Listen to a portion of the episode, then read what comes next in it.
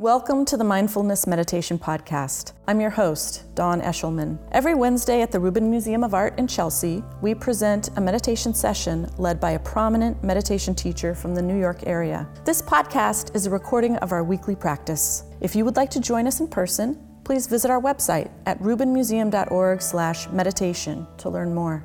We are proud to be partnering with Sharon Salzberg and the teachers from the New York Insight Meditation Center in the description for each episode, you will find information about the theme for that week's session, including an image of a related artwork chosen from the Rubin Museum's permanent collection.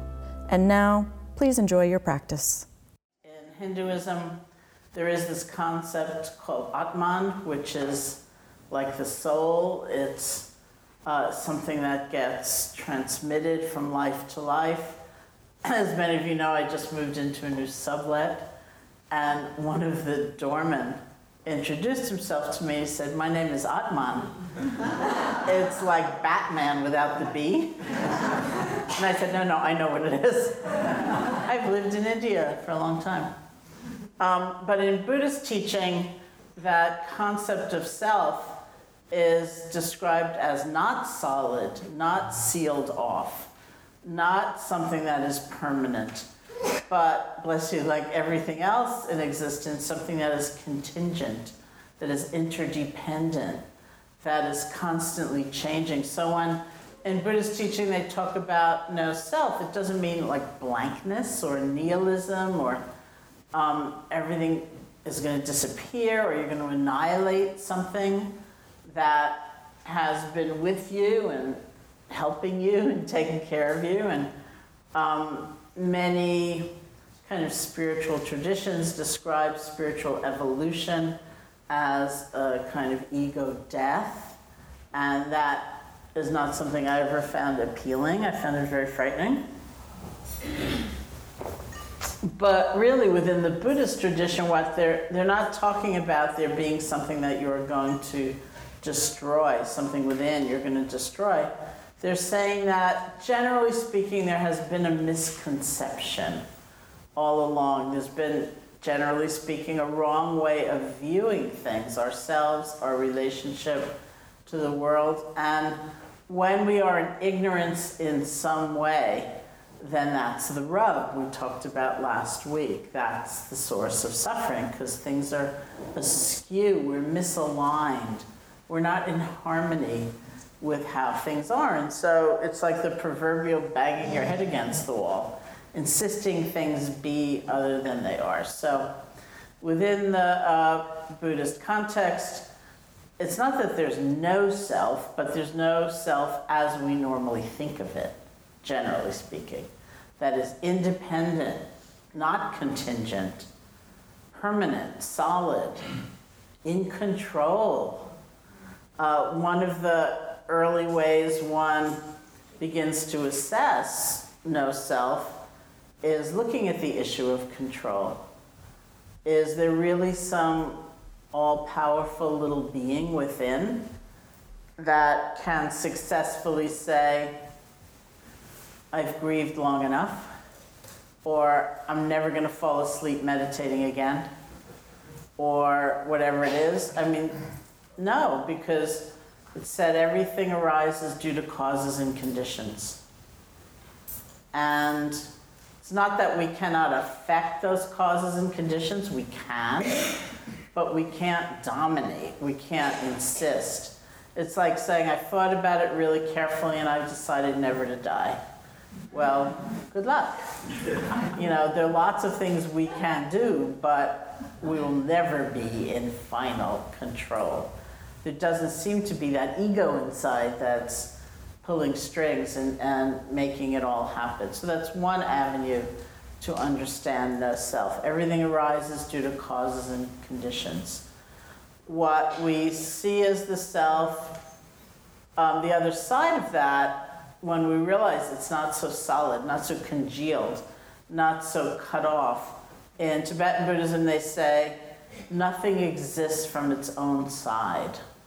Nothing exists independent of causes and conditions. Everything is interdependent, including who we are. So every moment is really this confluence of relationships and experiences and things coming together. Every object we look at, and usually the classic description of this is something like looking at a tree. At the center I co founded, the Insight Meditation Society, where we're going to have our 40th anniversary very soon, amazingly enough. Um, when we had, I think it was our 20th anniversary, we planted a tree in the garden. And so that's the example we often use.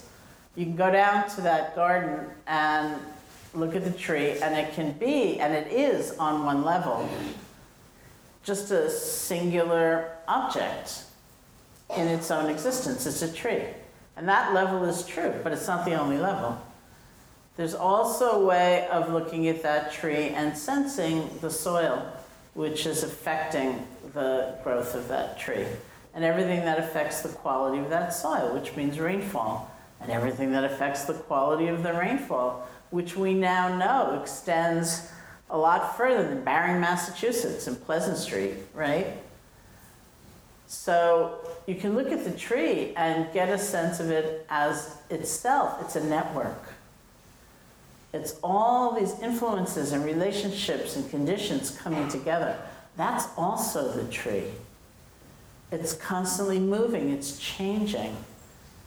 It's all those things coming together. It exists, but it's not solid, it's not separate.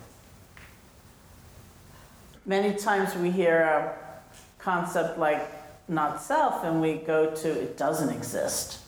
Everything is like blank or kind of awful, uh, disappeared. Um, but it's not really like that. First of all, these descriptions are invitations to see is this the way it's been all along? Um, so then there's really no problem because all that's happening is that we're seeing more accurately.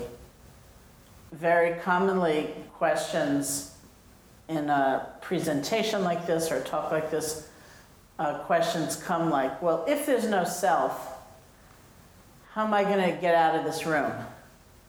But the point is, if there has not been a solid, congealed, separate, in control self, anyway, all along, you manage to get into the room and you'll get out the same way you got in. Because it doesn't mean things disappear, it's just that uh, misalignment, that misinterpretation can go away. And we see the process of conditionality, things coming together, coming apart. The um, wheel of dependent origination, which Dawn began to talk about, uh, ignorance leads to karmic formations, leads to this, leads to that, is one description of how can it all be here? Because here's this universe. How can it all arise and not be solid, not be substantial? How can everything happen without a being that is untouched by conditionality? And so the, in the Buddhist tradition, they often use images to somehow try to convey this sense that everything arises. It's like the glory of the universe, and there is no solidity, substantiality, there is no separate being that is somehow experiencing it. Buddha talked about life being like a rainbow, like an echo, like a drop of dew on a blade of grass, life being like a flash of lightning in a summer cloud, a dream. And isn't it really? When you have to say something like we're about to celebrate our 40th anniversary or something like that, it's so dreamlike. It all happens but where's the solidity and where's the control? When we look carefully, there is none. And so that's very much the, the message of no self. We realize that the other side of no self is interconnection, everything, every moment is the coming together of so many conditions. And that means we have to pay attention to one another differently. Because what happens over there doesn't actually nicely stay over there. It is part of what happens over here in time. And what we do, where we put our energy, what we devote ourselves to, it matters. Because those actions too ripple out as we live in this interdependent universe. It's not a romantic notion, it's not a sentimental notion. I think these days we can see it expressed in so many different places environmental consciousness, economics.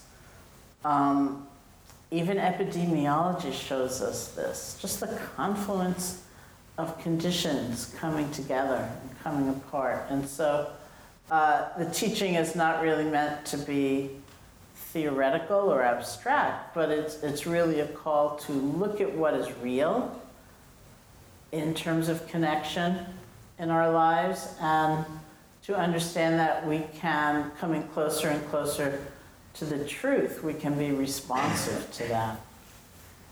Okay, so let's sit together.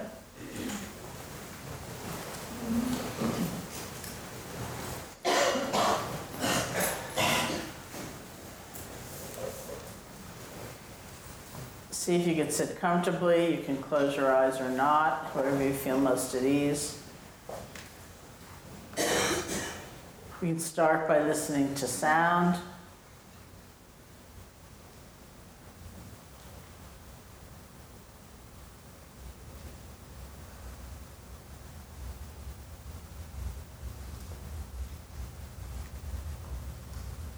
Here's an example of not being in control. Sounds come and go. Some we like, some we don't like.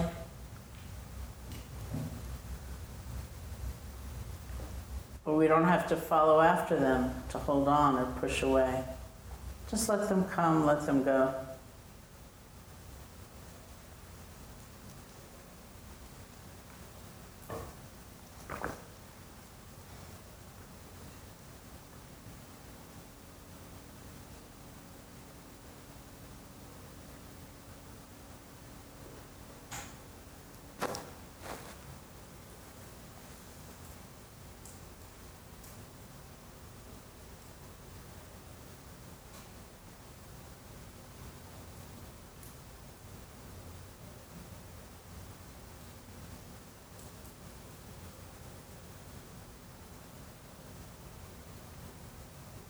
And bring your attention to the feeling of your body sitting, whatever sensations you discover.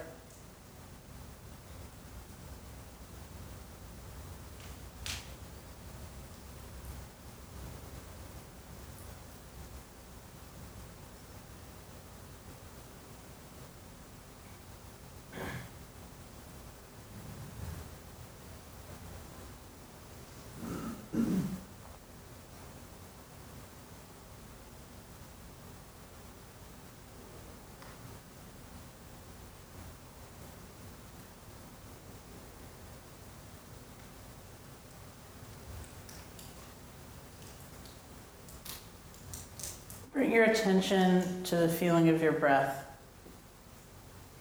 Just the normal, natural breath. Wherever you feel it most strongly the nostrils, the chest, or the abdomen. You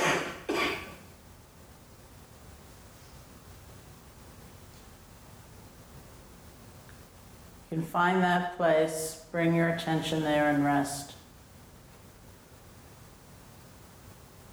See if you can feel one breath.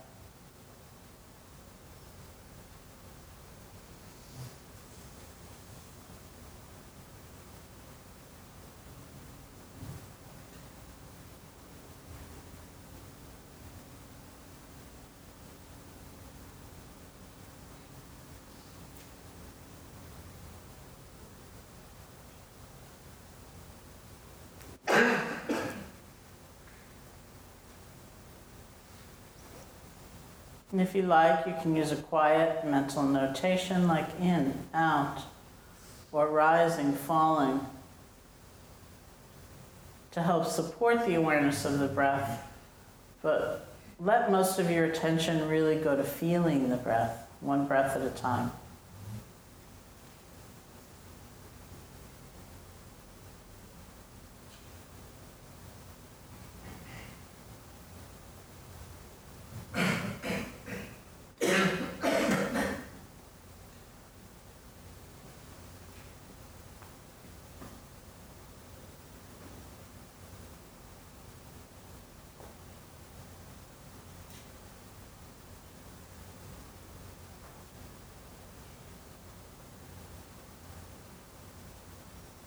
And if images or emotions or sensations or thoughts should arise, if they're not very strong, then just let them go by as you stay centered on the feeling of the breath.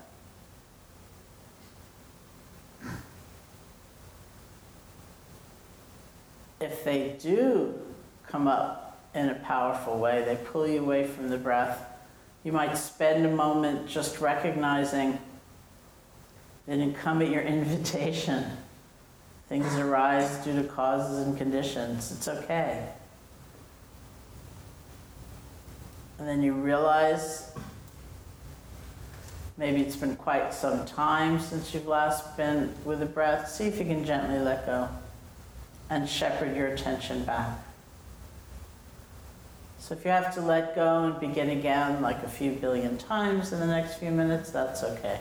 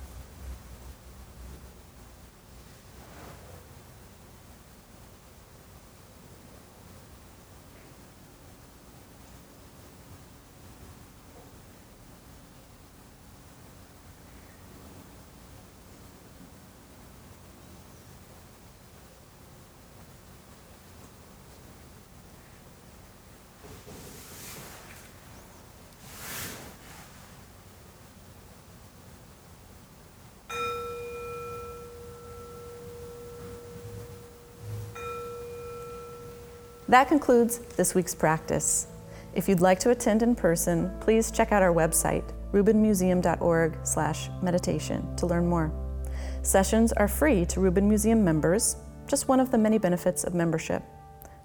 Thank you for listening. Have a mindful day.